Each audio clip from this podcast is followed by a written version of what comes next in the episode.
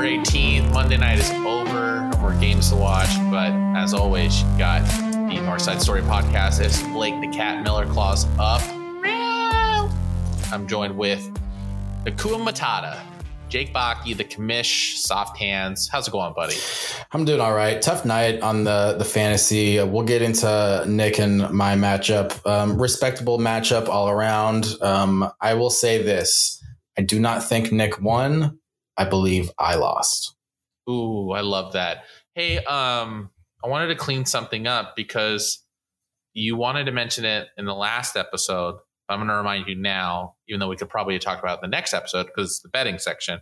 But um, you wanted to throw something out about a season long bet that you have going on. Yeah, and this would have sounded a lot more energetic and excited um, because I already think it's a loser. Um, Yeah. But we uh, decided as uh, as a podcast to put some of our money where our mouth is.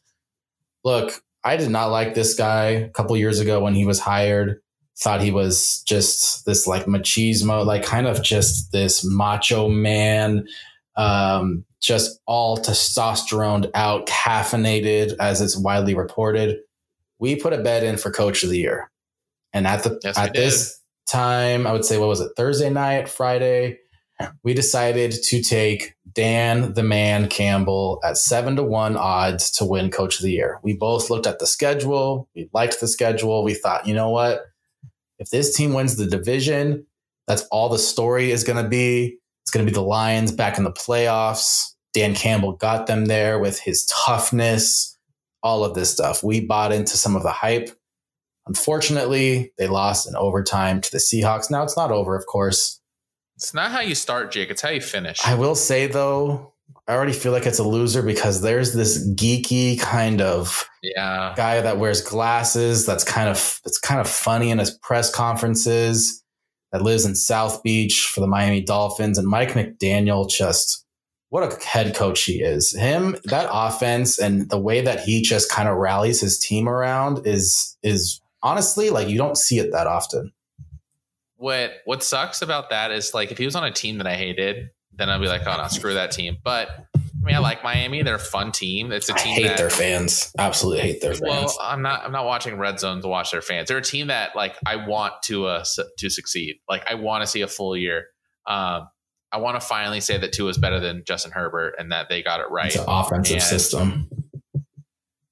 Yeah. So I want them to play, but I know that's going to mess up our our bet. Like I said, it's not how you, it's not how you start. It's how you finish. That team finished well last year. They're in a much manageable um, division. It's still tight. There's no one really separating yet. Um, it's going to come down late in the season. It's going to be a fun one though. Fun that we can all keep track of. I'll put some uh, captions and um, I'll put some caption. I'll put some stories as we progress throughout the years. A couple of our season long bets. Um, Northside Story underscore FF. I'm on it now. There you go. I didn't even have to Uh, ask.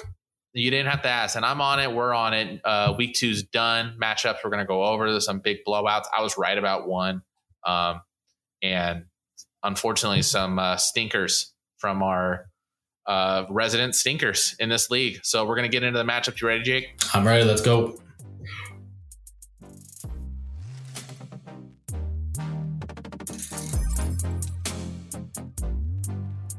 This one's an interesting matchup because going into Sunday, there was a big lead for the Notorious.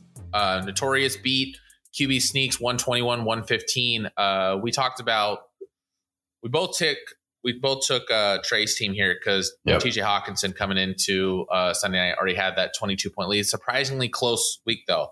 And it's surprisingly close, definitely with some of the quarterback play we saw throughout Sunday. Like, I mean, Chicago and Justin Fields in terms of on-field NFL game performance, like that goose is already cooked or whatever figure speech you want to plug in there. But um, still surprisingly, now that I'm checking into this matchup, 14 points. But uh, QB Sneaks team is just going to be held on the back of Christian McCaffrey and rest of season top 10 wide receiver Keenan Allen, Jake. Um, uh, perhaps. I mean, I knew that this matchup would be one where Keenan um, and even Mike had a good game. He didn't have any touchdowns, but he still had a good amount of yards and eight for catches. 80. Yeah, which is good for Mike. And usually he'll get a touchdown in there. But Tennessee has a really bad pass defense. But um, yeah, Keenan is someone who has been super consistent over the last few years, and everyone likes to say he gets hurt all the time. He's really only missed like last season over the last like three or four years was his only season where he missed more than like I don't know, like five or six games. So he is someone that when he plays, he's Herbert's number one weapon. Um, and, you know, he is someone that's going to be an end zone threat. So, um, yeah, I mean, Shane has good wide receivers. We should mention, yeah, so TJ 22 and AJ Brown 4 on that Thursday. So you're already in that hole.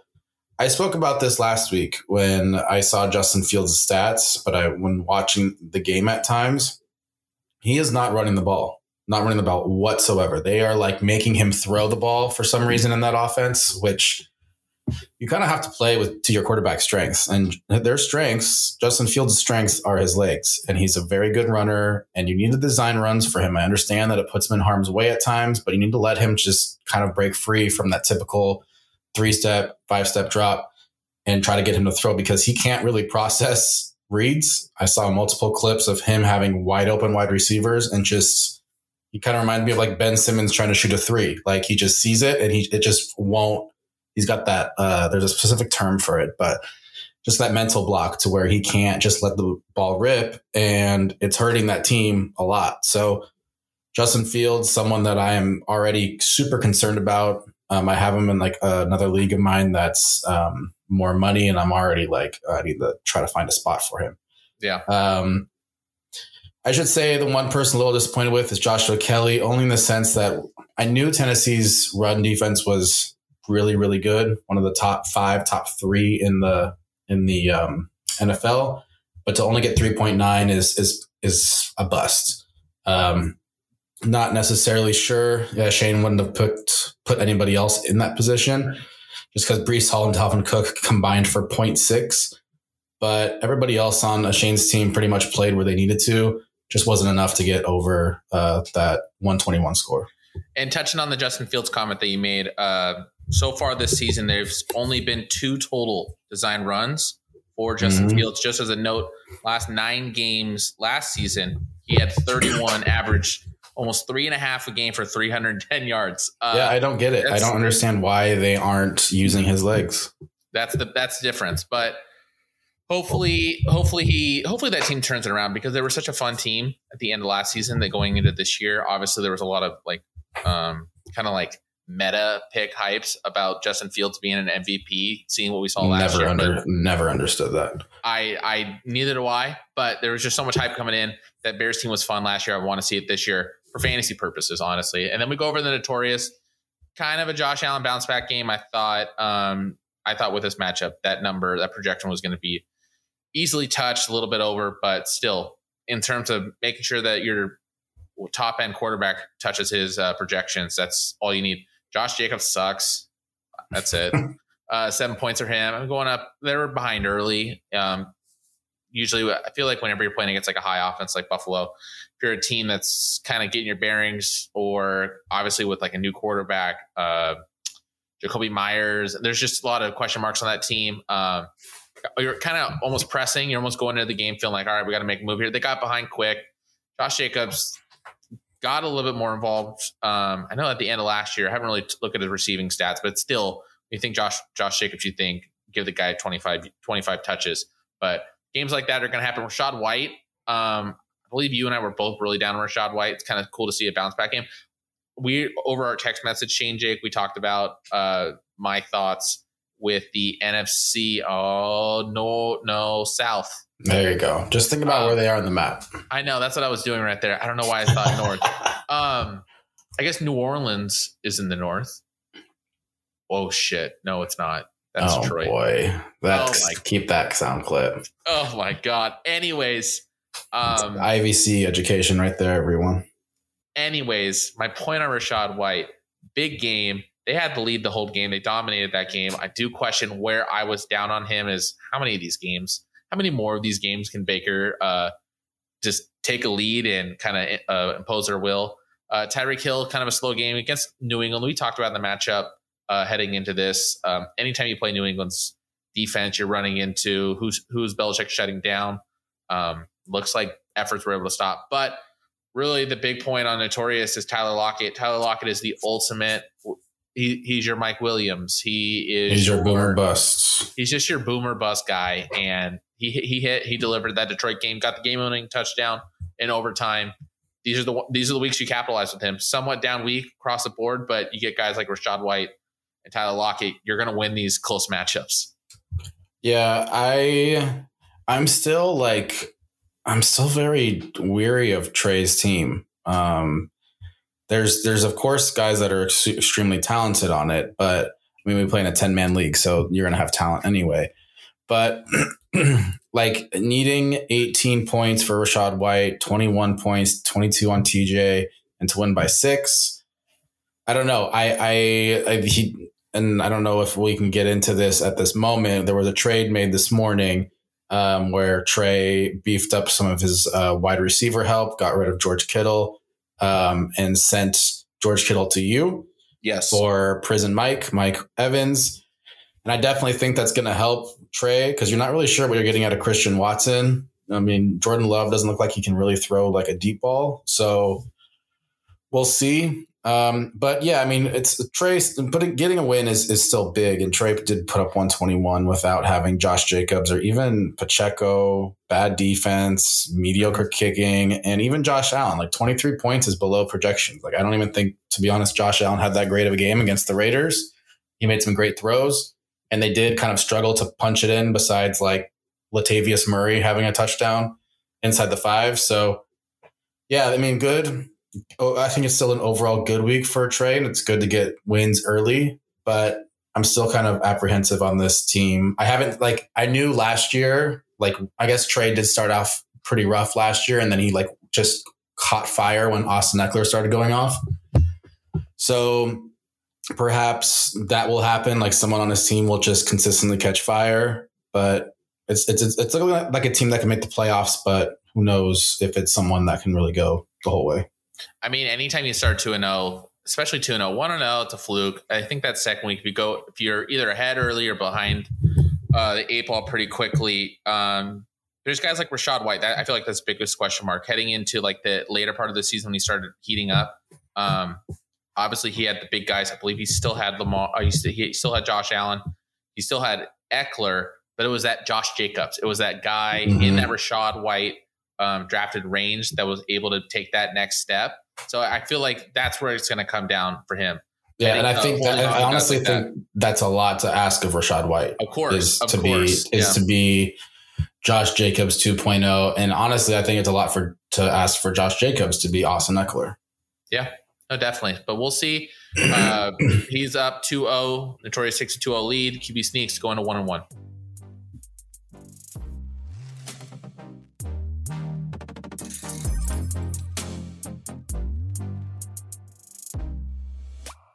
Moving right along, Hot Chub Time Machine against Fitch. I called this to be the biggest blowout of the uh, the week in terms of our matchups, and it definitely was. It's about like 23, 123 to 91. In not only did Hot Chub Time Machine just kind of get smoked this week, uh, he definitely had question marks going into the week with Travis Kelce. And you talked about it in your betting section. What is that Kansas City offense going to be with Travis mm-hmm. Kelce? Hopefully, I don't. There's no way they rushed him. It didn't even seem like it was that crazy of an injury heading into week one. But still, you're getting your you're hitting your projections. Kind of a slog of a game in that Jacksonville 17 to nine. Yeah. What, yeah. What do you? Rocky's bat's almost close on that one. No, I mean um, that should have that one. Sh- we'll get into that our next yeah. episode, but that one sh- should have hit. They got inside the five like multiple times. And they could not score a touchdown. And I don't know what our predictions on with Nick Chubb and Nick Chubb, obviously with the injury. I'm so glad I haven't seen it yet. But thinking about I'm just I'm I'm speculating what my brain would have told me on on his team heading into this weekend. Nick Chubb, I thought, oh, eh, good matchup against Pittsburgh. They always struggled. Six points. Injury, yes. Um, I know for sure I gave him a verbal lashing of, well, you should have used Brian Robinson last week. Uh, you wasted his time. Just disgusting line for Brian Robinson mm-hmm. against uh, yeah, you Denver. were not high on him against Denver no, going into this was it? Uh, which makes sense because he's kind of that like he's the guy that tried to run between the tackles, and you would think Denver would have a good defense, and Phillips although he benefited from Brian Robinson, you look down on his defense. To give up Yeah. that many points to the Wash the Washington Commanders is honestly impressive. It really is. And then the other just sour spot that, I mean, I would imagine you and I are both super high on Calvin Ridley. Yeah. putting up four points.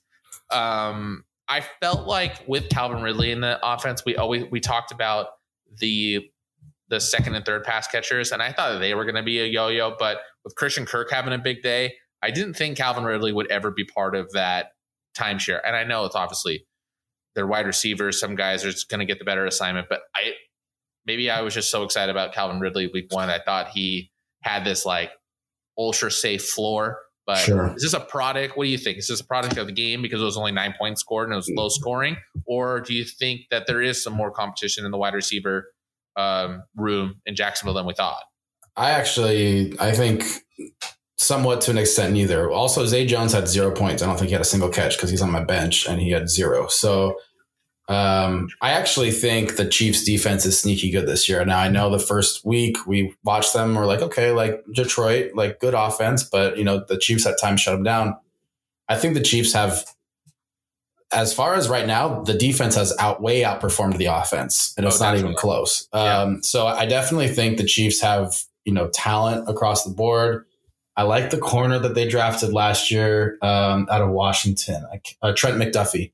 Yeah. a very good corner, young corner, and I think that they are a team to kind of watch for uh, for fantasy purposes at times, um, depending on who they play. But yeah, Calvin Ridley, we both liked. He just never could really get it going. I think he had one big catch, and then I think he, that was pretty much it. Um, so yeah, that game was just very weird and slow, and just couldn't get any points on the board. Yep. So yeah, it's it's going to be one of those like it's going to be hard not to start Calvin Ridley, of course, but then we'll talk about Steph's matchup later. It's going to be really hard not to start Christian Kirk at times, but I think Christian Kirk is similar to that Tyler Lockett, where it's going to be boomer bust. And then just I, I kept dancing around Nick Chubb. Obviously, Nick Chubb, serious injury. I think they already reported he's going to be done for the year. Oh yeah, he's done. Uh, he's done for the year. Uh, Raheem Mostert sitting on the bench. He had 25 points on Phillips' bench. Obviously, that's the most obvious plug and play because he doesn't have any other options besides that. I guess you're holding on to Cam Akers just to see what team he lands on. Maybe maybe he lands on uh, Cleveland and you already get the automatic backup. But Yeah, that. Jerome Ford guide look he looked really good. Um, and I know I- yeah, it really comes down with like coach's philosophy. I don't know. Um, I couldn't even tell you the uh, the Browns coach right now, but Kevin sometimes Yeah. yeah, sometimes it seems like he definitely made an approach this year of bringing in a guy like Jerome Ford and letting Chubb handle the bulk of the snap. So obviously there there was that change in philosophy, but I wonder. I'm I'm interested to see what that backfield is because I know a lot of people are going to go and get Jerome Ford, but Mhm. are they going to kind of continue what they were pivoting with Chubb? And obviously, Jerome Ford is nowhere near Chubb. But they're going to try to do a lead back with with a complementary role, or do you think this is going to be? I feel like everyone's going to put a dollar just in case news isn't broken by um, Tuesday night on Leonard Fournette, Kareem Hunt, like whoever lands in that role is going to be a big. It's going to be a big spot. Yeah, I think there will be a running back that comes in, and I think will be the starter. I don't think Jerome Ford's going to be that starter. So Mm. I think that there will be a free agent or a trade, perhaps, like you said, Cam Akers. Cleveland is built to win now. Like they are built. They have a very good defense. Um, their offense is struggling. I, Deshaun Watson is. We'll get into that later. Is just a, a mess right now. Yep. So I don't know. I think that Leonard Fournette is a good is a good fit in the sense that he is he's not Nick Chubb, but he is this the typical power back that you want. Um, Kareem Hunt is another good choice because he's familiar with that offense. So I think everyone's going to go after Jerome Ford because he had a couple big runs, but I think there are other options um, out there, and I definitely would just yeah bid, bid a couple dollars and hope that you know one of these guys does get picked up. Yep. Uh, let's move on to Fitch's team. Big win. Oh, really quick, Yes, because I think uh, this is something that I think Phillips needs to do. I think he needs to make a trade right away. Because looking at his running backs, Raheem Mostert could easily the same thing to that happened to Nick Chubb tonight can happen to Raheem. We've seen Raheem get hurt over and over and over again. Um, and I and I think that Phillips has some wide receiver depth and at least Terry McLaurin. Uh, Skyy Moore looked good too. So perhaps with the five wide receivers that he has, he flips one for some sort of running back help. All right, let's see what he does uh, heading into this to this free agency period, free agency waiver wire waiver wire period, and yeah, a lot of questions for his team. Uh, can you take back all slander you have on Fitch's team? I think his team's for real now. I'm not gonna. Uh, I will take back the playoff remark. Um, I still think that there are some question marks. I still am not a fan of Miles Sanders. I'm still not a fan of some of the other players on his team. But I will say I, the wide receivers are nice. Um, you know, when your kicker is getting 14 points a, a week, it's it's hard. I mean, if, if you think about it, both the whole entire offense for him both Jalen Hurts and the kicker combined for 41 points. So, you know, if you, if, he's an Eagles fan too, so that's nice that he had all that combined. But I, I, I will say this: I, I don't know if Brian will make the playoffs, but I will take, I will come off from a remark that he is not going to make the playoffs. The, the, the, the thing that changes my perception on his team is James Cook.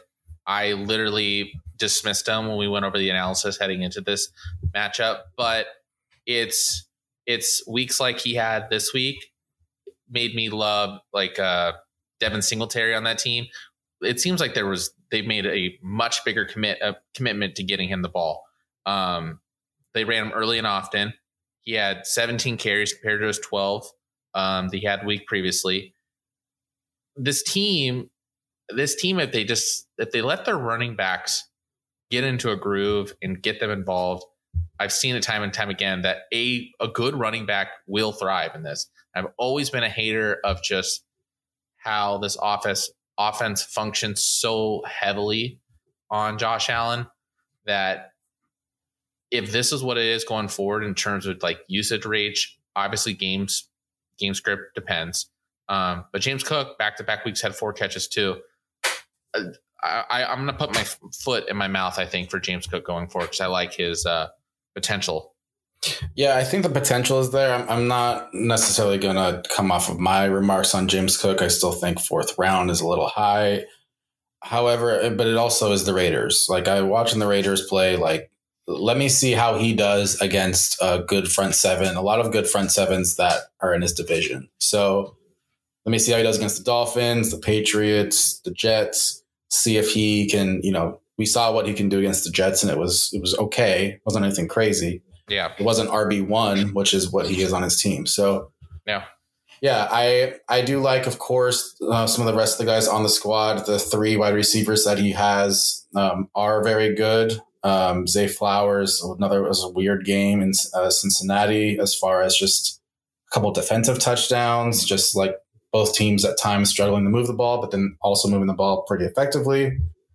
Um, and then there's some guys on the bench. Like we don't know what we're getting out of D'Andre Swift the rest of the year. Um, and I don't know if there's anybody else really. Um, perhaps if you know Nick is looking for a quarterback, you know, going after someone like Geno Smith and maybe trading Brian some of uh, his depth that he has on his bench. So I don't know.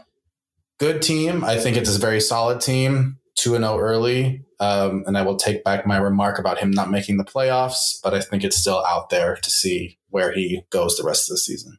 So Fitch gets the win in this matchup. He goes to 2 and 0. Hot Chub Time Machine goes to 1 and 1.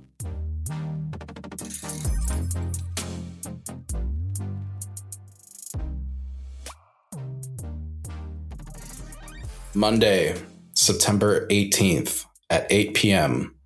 Phil Okamoto texts, I've thrown in the towel. The season is over already, according to Phil, and the Law Dogs as they go to 0 and 2 versus the Cat hashtag claws up as he goes to 1 and 1 on the season. Um, I I don't know really where to start on either team, honestly. Either team. And I know you're excited to get a win, and I get that because I would love a win right now. Um, but I still I don't want to get too deep into what my thoughts on your team. Let's go to Phil's team first because throwing up 75 points Is this back to back weeks? What was uh how many points did he score last week? Can you I'll can you do yeah, pull I'll up his. I, I feel like it was less than 80, maybe less than 90. It definitely wasn't 100. Um rough start for Phil and uh, I just don't know where you go from here. Um his bench combined for 27 points. Um which is like almost a fifth of your bench. Yep. Um, and just players that he has that have a lot of talent, just not performing. Ja'Marr Chase has been just ineffective. Not saying that he's not hasn't been good. It's just nothing's really flowing through him in the offense. And it's been it was Tee Higgins on Sunday. He had two touchdowns. Ja'Marr Chase five point six points.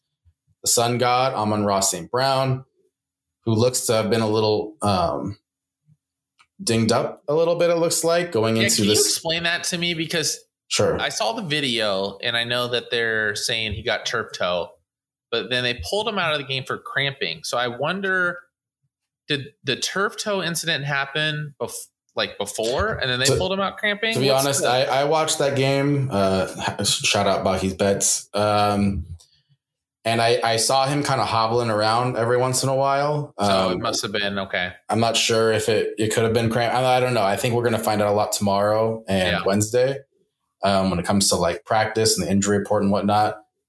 If Kenneth Walker does not get two touchdowns, this is close to a 60 point week for Phil. Um, every person essentially for Kenneth and Mark Andrews were just not good. Um, and and like I said, going into this, talking about Phil's team, I don't know where you go from here.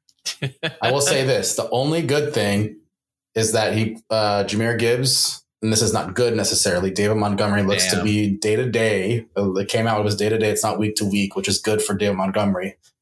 But a quad bruise and Jahmyr Gibbs perhaps now can kind of have that backfield to himself, to where you know he his dynamic his dynamic play can kind of be used.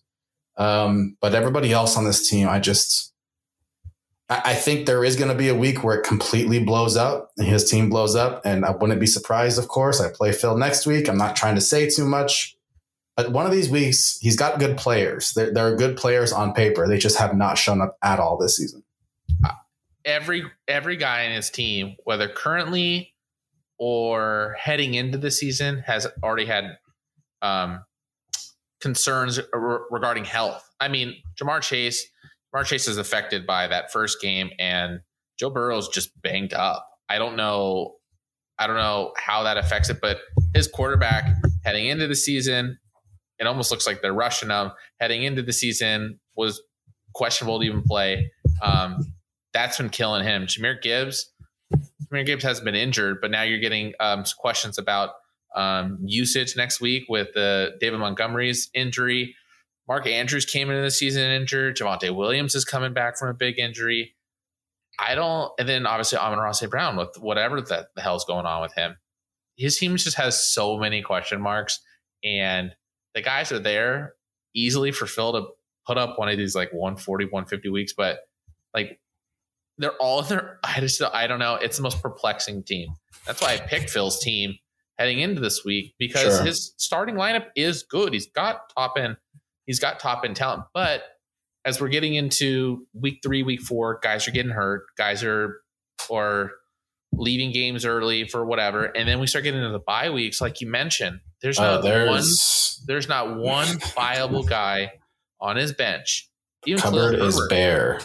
Uh, Yeah. Khalil Herbert was drafted as a top end running back, and we, you and I were both we were so wrong on D'Onta Foreman though, but we were so down on that Chicago Bears running running team. Phil can't even start him.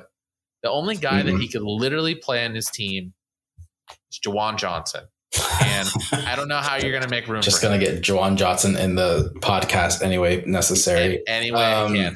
Yeah, I mean, he has three rookies that are on his bench, and none of those three have made any sort of impact whatsoever.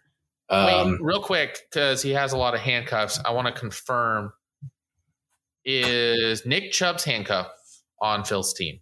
negative, Oh, not. How? Oh, wait. What about obviously Saquon gets hurt all the time? Does he have that He does not have Matt Breida. He does not. So unless we have 16 person benches, Phil, figure it out. God. disgusted. Let's let's head to your team. Disgusted. let's head to your team. The cat hashtag claws up. Um, pulls out the win with 103 points. Um, I think a, a, good week by by your team. Um, Saquon came on strong in the second half, and then he came out for good for a few weeks. Mm-hmm. Um, now, I didn't necessarily see he got hurt on that final drive, correct? Where they didn't even really need to have him run the ball. No, yeah, he just it was just literally at the end of the game. Yeah, that's terrible. Um, that's especially bad because it sucks that you know all the talk in the offseason was him wanting to get paid, and then of course he goes out with some sort of ankle injury when the, mm-hmm. it doesn't even really make sense for him to be in there in the first place. Yep. Um, I don't necessarily want to talk about your starters. I'm more interested in your thoughts about your bench. Now, your Dude, bench had 110 points, which is crazy. Crazy. Um, and we have guys such as I'm not even going to talk about Najee. We'll save that for a different day. Uh, probably next pod when you have to start RB2. him, um, and he'll be yeah your RB two. But let's talk about your wide receivers and the depth that you have there. And Marquise Brown, George Pickens, Jordan Addison, uh, Mike Evans, who's now shipped off. So those three, we won't talk about Mike Evans really, but those three um, going forward, is there anyone specifically that you're like, you know what, perhaps they can, you know, start, they can start starting over someone like Chris Godwin or, you know, when Mike Williams has tough matchups, you can kind of pick and choose. Well, regardless, I think um, I'm going to be putting one of them in the flex spot with the injury to Jamaal Williams. I don't know what mm-hmm. that situation is going to be, but definitely um, the involvement's there. Just he hasn't been able to, to he hasn't been able to do anything. Uh, and uh, the Saints have actually struggled this year getting into the end zone. Seems like a lot of their touchdowns come from like 20, 30 yard bombs, uh, mm-hmm. or you still obviously have a lot of biggest, yards after catch. I feel like I've seen yeah. some guys just catch the ball and just kind of run. And so opportunity turns and touches were there. Just it really hasn't worked out for him. And then him picking up his injury, he's so he's going to go to the bench. So one of these guys that you're essentially having me pick is going to be my starting lineup. And mm-hmm. I think, um, I think for me, as you mentioned, the trade to George Kittle, um, it's in response well, to first, that First of all, can you just can you just confirm that I was right about Tyler Higbee and that we've heard the same thing over and over and over for three years now? I will say, but it's very unlikely for a tight end that predominantly makes his money in terms of fantasy uh, is on targets that I think it's kind of a bummer for him that he is playing for a team with a rookie that broke the receptions record in two days. So shout out my boy. So yeah, I'm I'm upset by it because that's usually Tyler Higbee's game, but it's unprecedented what's what's going on with Puka Nacua. So mm-hmm. um, what I wanted to bank on in terms of those receptions aren't there. So yeah, he's he's a miss, and that's why I made this trade. Feel like I need to get, um, even though George Kittle is not even close to the model of consistency, but I'd rather play the game where since I have this depth of wide receivers, shipping off one that obviously has been playing very, very, very good of late. Um, mm-hmm. Mike Evans. So I think when you're looking at the points, I think if you're looking as a outside bystander, you're like, well, Mike Evans is, is killing it. I I have very serious questions about uh, the Bucks. I'm still not sold on that offense. They came in, they played a Minnesota t- defense that was just been who's just or horrible. Um, and we saw that even in the Phillies matchup as well. Chicago's just been a bad team this year. They got some harder opponents coming up. There's always a Saints Marshon Lattimore game looming uh, right when you absolutely need him most. So um, taking the gamble on that, getting back George Kittle, like I said, not the model of consistency, but um, takes out question marks. He, I'm going to plug him in every single day. Wait for him um, to cash in on a couple of those weeks that he had at the end of last season. Yeah, I I personally, and I've said it somewhat, not necessarily to you or like just directly, mm-hmm. but I'm not a big fan of the trade on your end. Only because I do feel like Mike Evans is someone who you can definitely sell high. I just don't feel like George Kittle is that sell like you're you're trying to tap into the potential of something happening instead mm-hmm. of like getting that you know you talked about tyler higbee and you wanted to you know you like guys that have high target shares right george kittle really hasn't gotten too many high tar- like target shares in general yeah, as a tight end so bunches I, and And going into my draft, and I mean, now that I'm dealing with injuries, but I was a very boom. I was a very boom or bust team. I and I just thought, you know what, maybe I can snag some consistency with Tyler Higbee. Um, I'm just, I'm, I'm, it's a gamble. I know it's a gamble. Mike yeah. Evans. I'm just wondering if like Marquise Brown could have been the wide receiver that you shipped out, right? And like that's someone who I think is similar to George Kittle, and like I think some weeks he's going to have a really good weeks. Some weeks yeah. I think it's going to be two to three points. It's well, hard for I, me to think Mike Evans has any two to three point weeks because even if they are down, he is someone that's still going to get thrown the ball to him like a lot of the time obviously I have Chris Godwin as well, so I'm pretty sure. much making a decision on which tight end or which um which receiver yeah. I'm going to like year rest of season. And like I mentioned, there's going to be some harder matchups. They got Philly on the schedule. Uh, the Lions have a, a very good pass rush too. I don't think these um, I don't think these opportunities are just going to be there for Mike Evans all year. These deep throws that he's connecting on. Um, right now, his average depth of target surpasses anything he's had in his career. Um, I, I sent it to a text with you. If you're telling me that Mike Evans in his seventh seventh season, I believe, in the NFL is going to have career years with this Bucks team with Baker Mayfield, I'm I'm betting against that because that's what he's on pace for. It's got to slow down. Godwin has got to hope. I got to hope the pass rush and some of these big matchups get to it. Baker is a very accurate quarterback in medium, medium to short routes. That's where Godwin lives. It's just going to be a yo-yo game between these guys. So hopefully I'm making the right decision. Yeah, and then if you want to touch on very quickly, um, you are considering a trade f- at quarterback. I, I, I don't, I don't like Lamar Jackson.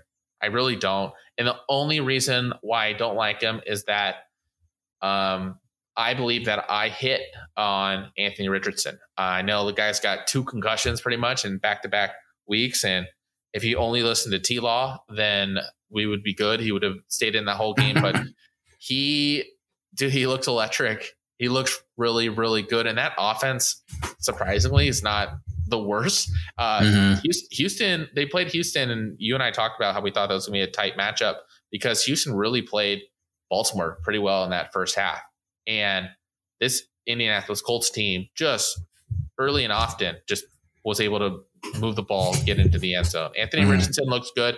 He's not as um, definitely heading into the season. It's only been two games. He's only had very limited tap, but I thought a lot more risky with the ball. I thought he'd be throwing uh, like a lot more picks, and I thought he would be maybe spraying it around, but pretty conservative, not absolutely crazy. He's good with the ball.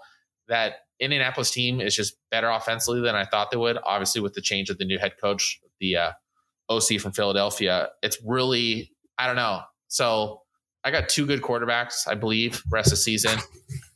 And I, I don't know. I feel like people like Lamar more than Anthony Richardson, but just anyone that's needing a quarterback out there, I got two guys, and obviously I'm always willing to talk.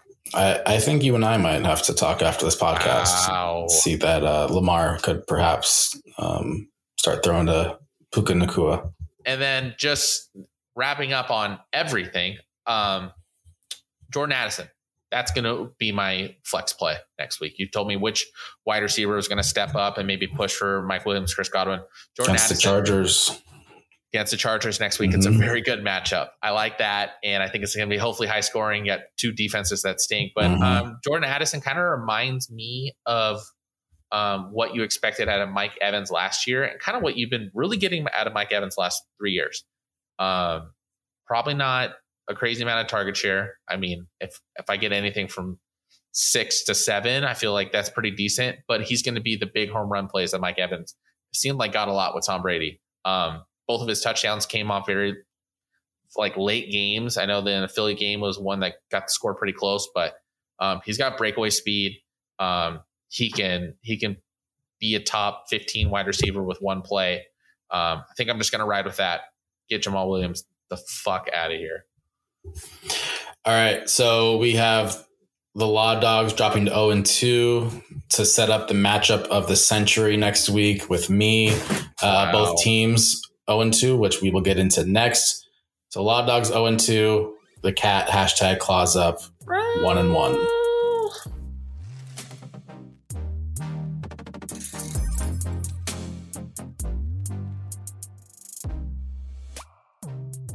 See, here I thought last week, Jake, when we were when we were going over me and Nick's matchup, and I said, you know what? It looks like this Sean curse is mine forever. But just like the Undertaker meme, with his hand ripping out of the coffin, mm-hmm. Deshaun Watson had his hand right around Rum Runner's neck this Monday night. And you want to you want to set up the night as uh well, you also got a text, right? Well, I will say this, like going into Monday night, I was only up 20 points, and Nick had three players. He had Deshaun Watson, David Njoku, and the Saints defense. And so mm-hmm. the chances of me winning were less than I would say 10%, like very, very, very low, unless there was an injury. Of course, remember last week, yep. I got unlucky with Aaron Rodgers. Not saying Aaron Rodgers would have dropped 20 points last week, but you never know. Garrett Wilson probably a, could have had a better game as well. So already coming off bad luck with that, going into tonight, I was like, well, let's see what happens. I'm not expecting a win, but it got very, very, very close in the fourth quarter. Um, not trying to get too much into the point and back and forth, but there was a time that Deshaun Watson, the last drive of the game, if he had turned it over within the first couple plays, Nakuna Matata would have been one and one. However, couple checkdowns here, a couple checkdowns there. Uh, rum runners t- goes to two and zero, oh, and I drop to 0 and 2. Very very close. Watching Deshaun back there scrambling around, fumbling the ball, turning the ball over. David Njoku even had a fumble. Um, watching the Saints defense give up a touchdown at the very end of that game, which caused Nick to lose three points. It looked it looked like it was going to happen, but it didn't. Um, and you know, I dropped dropped to zero oh and two. You got deeboed, deeboed against uh, Rams. I knew it. I, I called that. Yeah, just that's it's just how it goes. You just anytime Deebo's against the Rams, he's got something special about them. Um, yeah, I there's not much to really say. His team, his team, he's got to figure out his quarterback. I don't know how he runs out. Uh, Deshaun Watson. There's obviously guys in the in the waivers. Maybe Jordan. Love. This is what I was talking about. Yeah, perhaps. Yeah, maybe yeah. Jordan Love or uh, Mac Jones. Mac Jones has been pretty good this year um, with throwing the football around. But this is what I was talking about last week. Like I know last week the the um, weather was a part of it. It just mm-hmm. looked like it was you know it was raining all over the place. Deshaun Watson, I think, threw up 21, 22 points, but a majority of that was because he used his legs. He ran for, yeah. I think, 30, 40 yards on a touchdown but he looked terrible in the pocket. And you cut to tonight, he looked terrible in the pocket tonight too. He's yeah. he's just not accurate. A couple of those throws were nice to Amari Cooper. Elijah Moore made a couple great catches. They were just out of bounds because they weren't yeah. accurate throws. So yeah, I don't know where Nick really goes from here. Um, I mean, he has some guys on this bench. I think you can drop. I think you can drop a uh, Ezekiel Elliott. I think you can drop perhaps even a Tyler Boyd if you're really a fan of Romeo Doubs and Gabe Davis. Um, and you can pick up a quarterback and hopefully you hit on one of those based off of matchups. Yeah. But I mean, Nick has a good team. He has a good team in the sense Davante is a beast. And I will say I got lucky that I think he was out like a quarter of that game or maybe a little bit longer. Um, he got a lot of his points in the first half and then kind of just sat the rest mm-hmm. of the game. DeVonta Smith put up those two huge plays in that Thursday night game that kind of put me behind and Deebo had a great game against uh, the Rams as I had predicted. I know Tony P had a for some reason when they were already up 30 to 10 had a huge fourth quarter. I was watching him run the ball and I was like, why is this guy even in? Just adding more points to Nick's team. Yep. So yeah, I think Nick has and we've talked about James Conner for multiple weeks and we feel like we talk about him every year as that guy that just is looks ugly, but then you watch him play and you're like, dang, this guy's actually pretty good. Um, and he's just someone that I think you have to find a way to put him in there somehow, some way. Maybe Nick tries to make a deal for a quarterback and, you know, can trade one of the, his players um, and try to get James Conner in there. But he also doesn't have any other backup running back, so maybe you don't deal that. But yeah, solid, solid, uh, solid performance by Nick. I think Nick's going to be very consistent in the you know hundred to one twenty range week by week Um, because um, I think he has guys that that score touchdowns on a consistent basis. Yeah, definitely. And just balance attack. Just got to figure out that quarterback room. You, it always seems like that's the easiest room to figure out, but um, because there's always so many options. But it's going to be a tough one. May I definitely maybe go matchups. There's definitely uh, like Romeo Doubs. we don't need you on the team anymore. Like there's definitely guys, or even Zeke. Zeke has not looked great. Definitely guys yeah. that he could drop. You can pick up that assurance quarterback. Kyle Pitts. Kyle Pitts. Yeah. That's one of those guys though. It's so hard. So hard to drop. I don't, I don't understand why he, he he is not good. Well, it's not yeah. that he's not good. It's just the offense. There's nothing the offense does for him. So get um, get get Kyle Pitts to the Chargers. Speaking of not good, uh, questionable questionable moves here, Jake. Uh, Jets defense. Yikes. Yeah, I mean, I watched them. Everyone watched them play the Bills, and the Bills have a great offense. I understand that it's at home, maybe more charged up, and they dropped twenty points at home. Um, they go on the road against a, a, very good Dallas team, a team that really looks like they're primed for a Super Bowl run this year. And I should have taken this into consideration because this happened multiple times. Zach Wilson turning the ball over inside like the 40 yard line, which yep. just sets up super short fields for the Jets defense, which then causes three points, at least three points, and then sometimes seven. So, yeah, it was one where I thought for sure the Jets would get more than one sack. I was thinking, like, get me four to five points and I'd be happy with that. Um, and of course, four to five points would have won me the week. Even one point would have won me the week. That's not yeah. one that I'm necessarily upset about. I struggled the entire week trying to figure out who I wanted to play on my wide receivers. Um, well, I just don't get it. Like, I don't get out of all the decisions you make heading the weekend that you sit your number one wide receiver, Nico Collins. Look, I'm gonna take my fucking victory lap. Like I know this is a kids you show. Should. I know this is a kids show, and I just dropped an f bomb, but I can guarantee you this. I would say 80 to 90 percent of this league. No offense to everyone listening, had no idea who the hell Nico Collins was going into the season. I can guarantee you that. Yep. I watched him in the preseason. I watched him a little bit last year, and I was like, if this guy can get a legit quarterback this guy's going to be good. And he is their number one option. So I'm very, very high on Nico Collins. And I am f- frustrated at myself for that specific reason that I chose the shiny new, not the shiny new toy, but the shiny toy in week one and Michael Pittman, who got, you know, 18 points, 20 points week one. And it's not like he had a bad game week, week two. He just didn't get touchdown. Yeah. Nico Collins is someone that now I have to decide week to week if my wide receiver one and my wide receiver two is going to be Nico Collins and Puka Nacua. that is insane to think about that those two guys starting next week might be my wide receiver one and wide receiver two.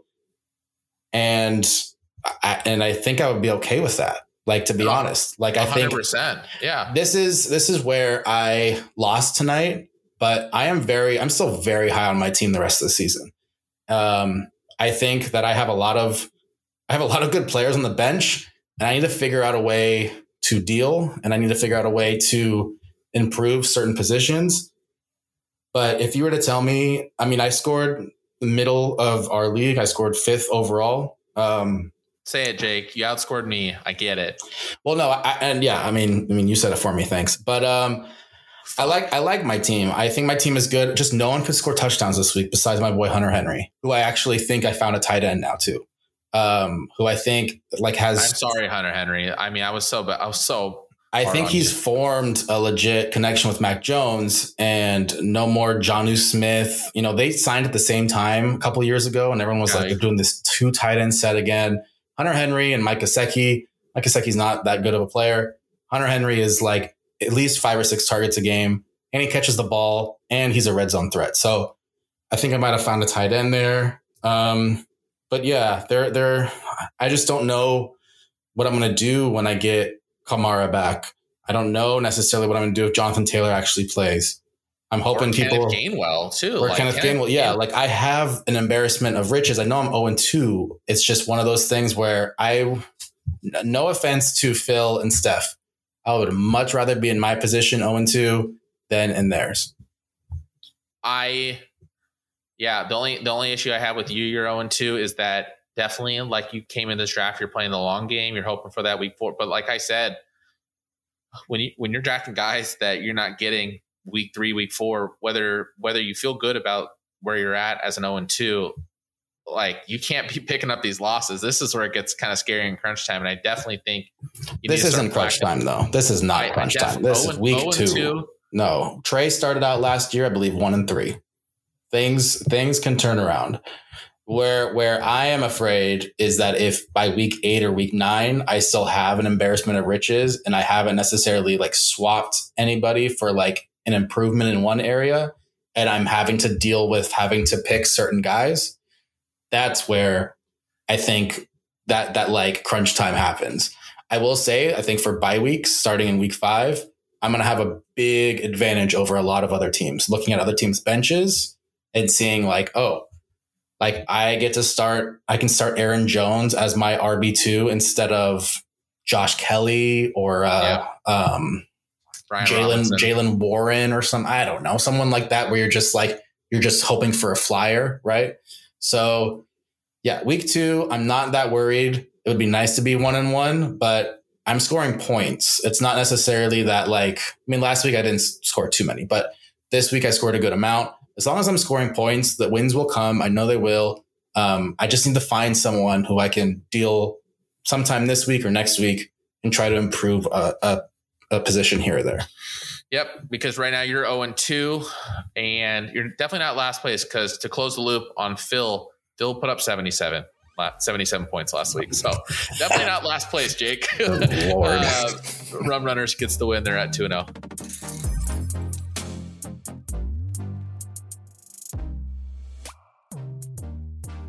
matchup of the week House Targaryen, Team Mercier. This was our big, I don't know, just gut check time. We have House mm-hmm. Targaryen that just seems to kind of put herself in the eight hole quick. Um, mm-hmm. It's not a, not a phrase, eight hole. Yeah, yeah. What is yeah. that? I don't know. Just you and just your phrases this year, I feel like they've been kind of all over the place. I'm kind of here for it because it's just funny hearing them come out of your mouth and they make zero sense like most of the time. Yeah, it's true. But um, every given Sunday. Every given Sunday. Team Mercier, who model of consistency, um, seeing her get back to it. Sam wins by nine. Sam's one and one. House Targaryen 0 and 2. So three teams 0 and 2 right now. We talked about uh, your team, Phil's team, and Steph's team. We were very low on Steph's team heading into this week. We absolutely uh, we absolutely loved the gutsy decision going Jahan Dotson and Tutu over her usual wide receivers, DJ yeah. Moore and Christian Kirk. Sam, Steph loses by nine, and that decision left a lot of points on the bench. And I'm sorry, Steph. I, I don't think Jake is. I'm not in the sense that like I don't know. I I it's it's one of those things for Steph where sh- either she gets in her own head or she'll listen to us. You got to remember who we are, Steph. We're not. We just blabber on here. We we don't necessarily always know what we're talking about. We can definitely hit on a couple things, but yeah, I, am not sorry for for you know being proud of you to take the risk to start a Jahan Dotson or a Tutu Atwell. I'm extremely proud that you started Kyren Williams and yeah. his performance. Great move where um, Blake was kind of on the fence as far as like, well, we don't know what we're really getting. Well, we found out Sunday what you're going to get out of Kyren Williams, and that's a, like a legit running back um, because Cam Akers is no longer going to play a game for the Rams, and Kyren Williams, there's no one that got Ronnie Rivers. Shout out that five hundred thousand dollar bet he won over the offseason. Yeah. Um, but Kyren Williams being the RB one there, and she found herself a, a stud, I think, in Kyren Williams. Now I'm not I'm not saying Kyren Williams is going to be a top 10 fantasy running back the rest of the year, no. but I think he is someone that you can put in a flex spot or you can at least have be your RB2 now, perhaps over Dameon Pierce. Wipe whatever expectations you that people had of Cam Akers heading into this season about his role, his efficiency. Erase him from your mind. Pretend like you drafted Kyren Williams because that's pretty much what she has. Sure. Yeah, and, and looking at the rest of her team, or actually, I mean, we can talk about, you know, the DJ Moore, Christian Kirk first. Like, we weren't really sure what those two guys were going to do. Christian Kirk definitely went off. DJ Moore, I still don't think is anyone that you can start and be con- okay that he's going to consistently put up points. I just don't know with Steph's team. Now we're talking Austin Ekeler. There's no update with him. Um, and that could be another week of him sitting on the bench. And by that time, perhaps Steph is going to be 0 3. I don't know. There, it's hard. Um, I'm not. I'm not sure who Steph plays next week, but it's definitely not. It's not one of us. Um, but damn it. but um, yeah, it, it's one of those things for her team too. It's just like, I mean, uh, if you're looking at her team, is there anyone you would try to trade for besides Patrick Mahomes? Um, I'd take Rhamondre Stevenson. I feel like once I feel like later in the year when it starts getting colder in all these places that they play, and it's like starts snowing and stuff, he's gonna run the ball. He's a good runner. Sure. I mean that offense and he can he can pass catch. yeah, he's that offense is definitely. Would you take him over Najee? Oh yeah, I would take him over Najee any day Okay. at this point. I Yeah, think, I- and I think the draft said that too. I think Rhamondre was early third, third round, or even like late second round. Um, and I think definitely too the biggest question marks obviously with Zeke and what what version of Zeke that the Patriots are going to get, but that version, that version looks like a like a offensive lineman, and Rhamondre just has no issues. Yeah, he he'd be a guy that I would maybe shoot over a Texas Steph, but honestly, I don't I don't want to I I don't want any of her people on my team. Now, would you take if she was open to it? Would you trade some of your depth for someone like an Austin Ekeler or a Cooper Kupp? Um I don't know. Because like I guess if Steph went 0 and 3 if I went 3 and 0 and I started off the season then maybe but if I was 2 and 1, I don't know, that's hard. I don't I still feel like my team's vulnerable as we talked about. I mean, we shouldn't be really be talking that much about my team. My team's pretty vulnerable, but I don't want to I don't there's too many uncertainties with both those players for the rest of the year. I don't think it's going to be week by week or I think it may be multiple weeks. And that with Saquon, it's just too many question marks. I, I want guys that can play pretty much. Sure. All right. Yeah. So, Steph, um, with the losing effort, let's talk about Sam's team. Now, Sam's team um, pretty much piggybacked off of three specific players. T. Higgins with a huge second half. He had two touchdowns. Um, then you have the Dallas Cowboys defense, which is by far the best matchup of the week against Zach Wilson and the Jets. And then Jake Moody with 14 points. So right there, you're looking at 53, 54 points, um, which was a huge chunk, uh, which is basically half of Sam's team. Um, it's it's basically ride or die with the Cincinnati Bengals, and I think there is cause for concern for Sam's team. But I will say, I think there's a better option on the bench that she can start playing instead of Joe Burrow. I honestly think, which is wild, I honestly think uh, the question between Joe Burrow and Kirk Cousins at this point of the juncture, especially with Joe Burrow, they're already flirting out, teasing that he may be questionable for Monday Night Football already, Mhm, which is mhm. wild. But you go matchups. Uh, you go matchups with these two guys. Um, I know. I don't even think you go matchups. I, I I still think you do. I don't.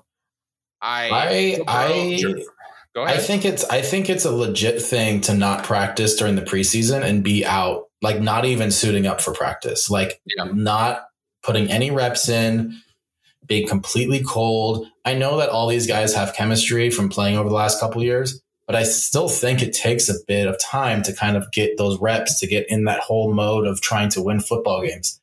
And now him re-aggravating that calf, I think he's going to miss Monday night. And then you get back into week four and then you got to start all over again. And think it's going to take him a long time to try and get into the flow of that offense. And i would i would start kirk from the get-go. You're, you're talking about a guy that has a terrible defense. It's going to be a high shootout every single week. I don't know. I, I think you go with kirk and i think you just ride him out until he has one of those you know six point eight point games So you got a team like Nick that needs a quarterback, and you're looking at, I mean, potentially next week off. Who knows about the second week? But I think Joe Burrows a, would be a good trade target for Nick since he's got a kind of 2-0 lead. He can maybe wait it out, surf the waiver wire um, during his injury. yeah perhaps maybe that's that's someone that he can go after um Because I believe uh, Nick and Sam have trade history. I believe Sam doesn't trade that much. I feel like in our No, league. I don't think feel she they've does. Traded, and uh, they're a quick phone call away, working working for the same city. So connections there. The phone line's always on. Yeah, And, I'm uh, looking at Kirk Cousins' next few matchups, and the next four Chargers, Panthers, KC at home, and then at the Bears. You know, I, I am starting him matchups that are plus matchups. I, I, would, yeah, three out of those four. I think you start him no matter what, and even the KC one, like it's at home in the dome, and you would think that Kansas City is going to put up a lot of points. And we just talked about how we think, or I think, their defense is much improved, but you're still probably going to be down a lot of the time.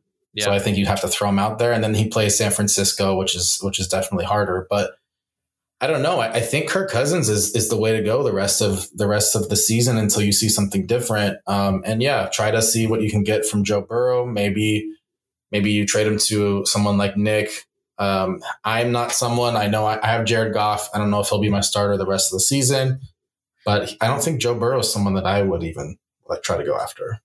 And then you mentioned Dan Montgomery is only day by day, but uh, what I worry about with Sam's team is who do you plug in there just in case a guy like yeah. Dan Montgomery goes out? You got Tough. Alexander Mattison that I mean, obviously a lot of hype on him, always been a career backup. And when he came in, he was like an RB1, set it and forget it. But him having the reins on this, just kind of sloppy so far. There's a lot of like uncharacteristic, like the passing game. He's fumbled. Mm-hmm. Um, a lot of question marks. And hopefully, uh, hopefully for her sake, David Montgomery is uh, healthy enough to go because that's a big uh, spot in her thing. Uh, another kind of player that carries her, uh, especially after week one, and someone I was super interested in, Brandon Aiyuk. It's a slow game.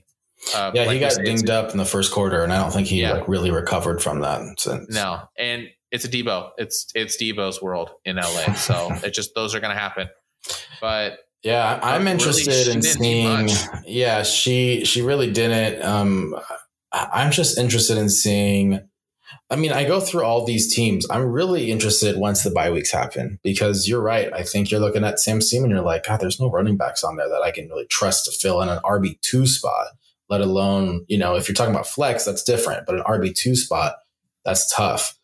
Um, even the wide receivers, Allen Lazard, Van Jefferson, Brandin Cooks. Now Brandin Cooks was hurt, so we'll give him the benefit of the doubt there. But Van Jefferson cut. Allen Lazard cut. Like I, I wouldn't you know, Samaje Perine probably cut. So, you know, I'm looking at these teams and I'm I'm salivating over here thinking, oh, maybe that I try to package and maybe I overpay a little bit for someone like uh, a Stefon Diggs where I can improve my team. Not saying that Sam would give up Stefon Diggs, but I'm looking at these teams and I got I got to get the trades going because I got guys to give. We got I have to see what I can get. Yeah, there's there's teams that this is the time to strike. You got to know a team that's desperate, uh, especially when you have a kind of a long term approach team, uh, and you're eventually hitting log jams. It's a time to trade right now. That's why Trey and I were able to finish off. But Sam, uh, Steph's going to need something. Trade, um, maybe another waiver wire pick because she's 0 2. She's still ahead of Phil because Phil has only 140 points total in two weeks. But um, Team USGA gets the win. She is 1 and 1.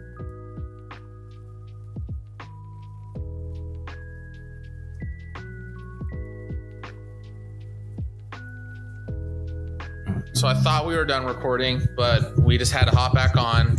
As Jake promised, I tried logging onto the computer, telling him good night, hopefully tucking him into bed. He says, "So, do you want to talk about Lamar?" And oh, we talked. We talked. So as of 10:33 Monday night, trade has been processed. We have a trade to announce. I don't have. All I have is this sounder.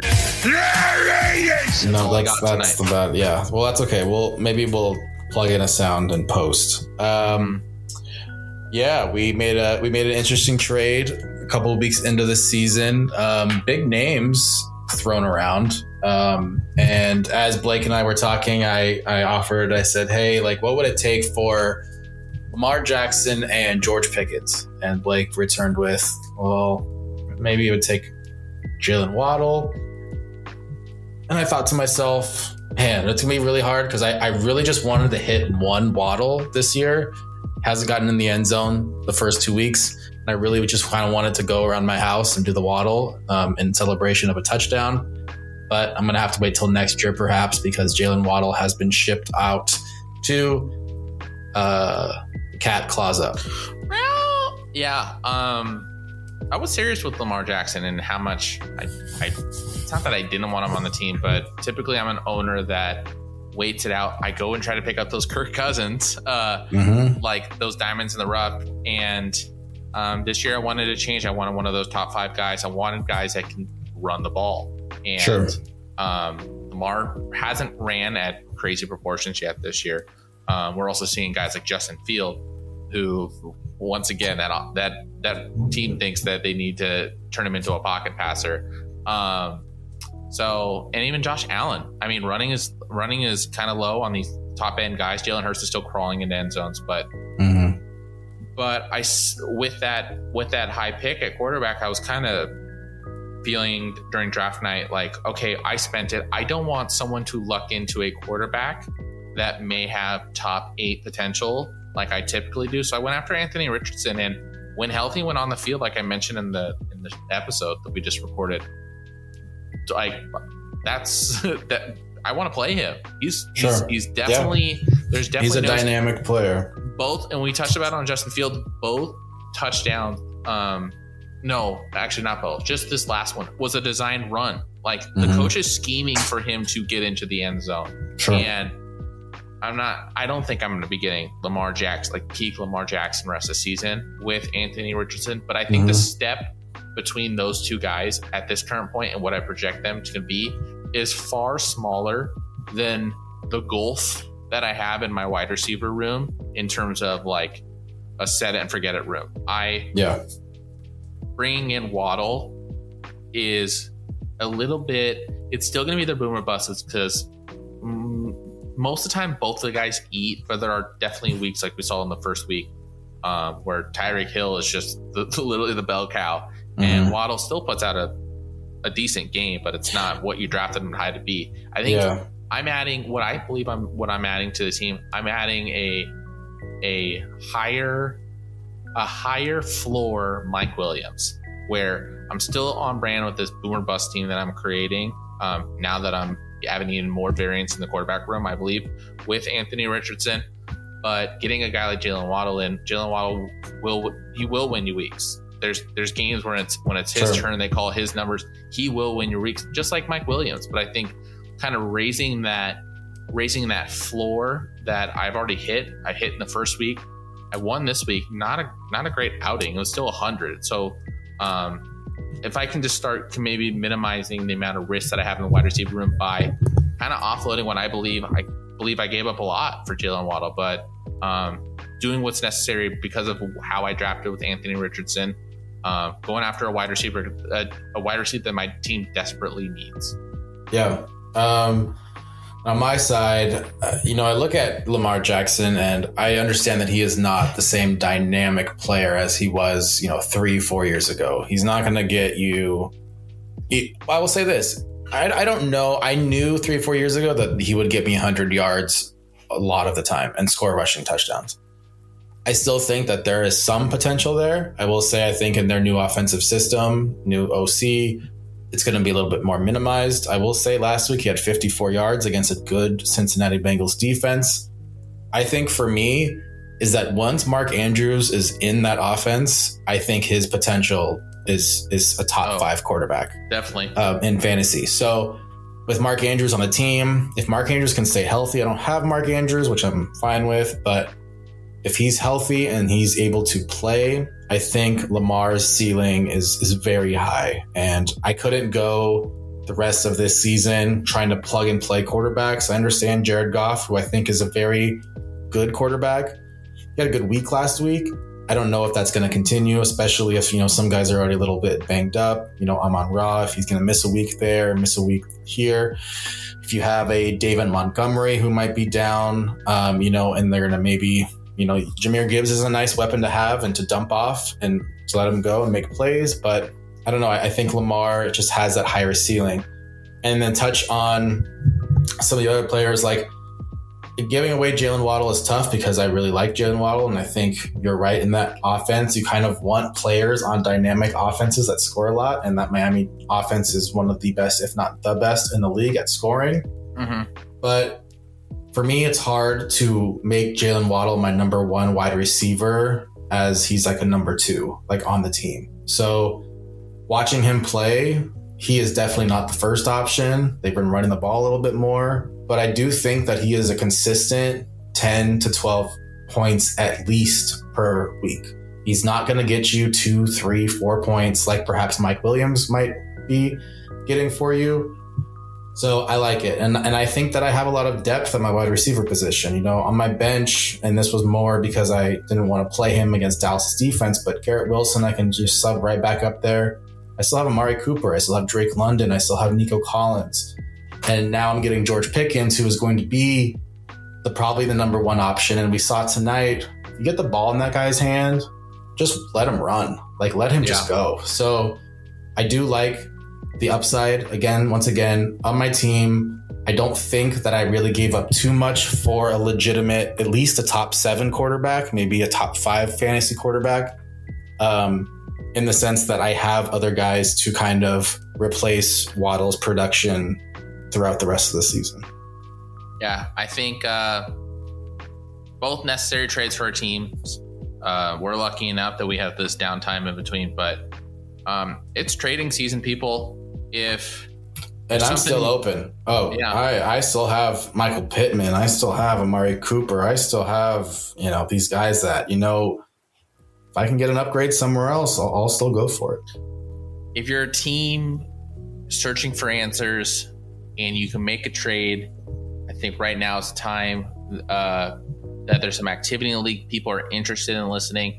Take advantage of it right now. You do not want to be the only person left at the dance when everyone gets into trading because wait too long, teams start to feel out of it, aka Phil, and you lose a whole host of, of players that may have been good fits for your team. So, um, trade number two done a league. I've knocked out two trades in one day. Um, it's getting really interesting. So, normally we don't do an outro. We just kind of let it go. But now that we're here, we did the trade. Um, that is it. We yeah, we're, we're, looking forward to talking about our new our new squads on uh, Thursday. Yeah, Thursday. Jake was Jake. Maybe this is stuff we talk about off here, but now we're on here. Maybe we try to get some projections in before uh, Thursday night football. I know it's yeah, perhaps if, perhaps if our schedules allow it. Yeah, um, but uh, excited for next week. We'll talk about your bets. We'll talk about my underdog pick of the week, and obviously we'll be talking about Survivor. We made it to week three, boys and girls. So, thank you. Have a good night. Okay. I'm gonna shit on Phil's team next week.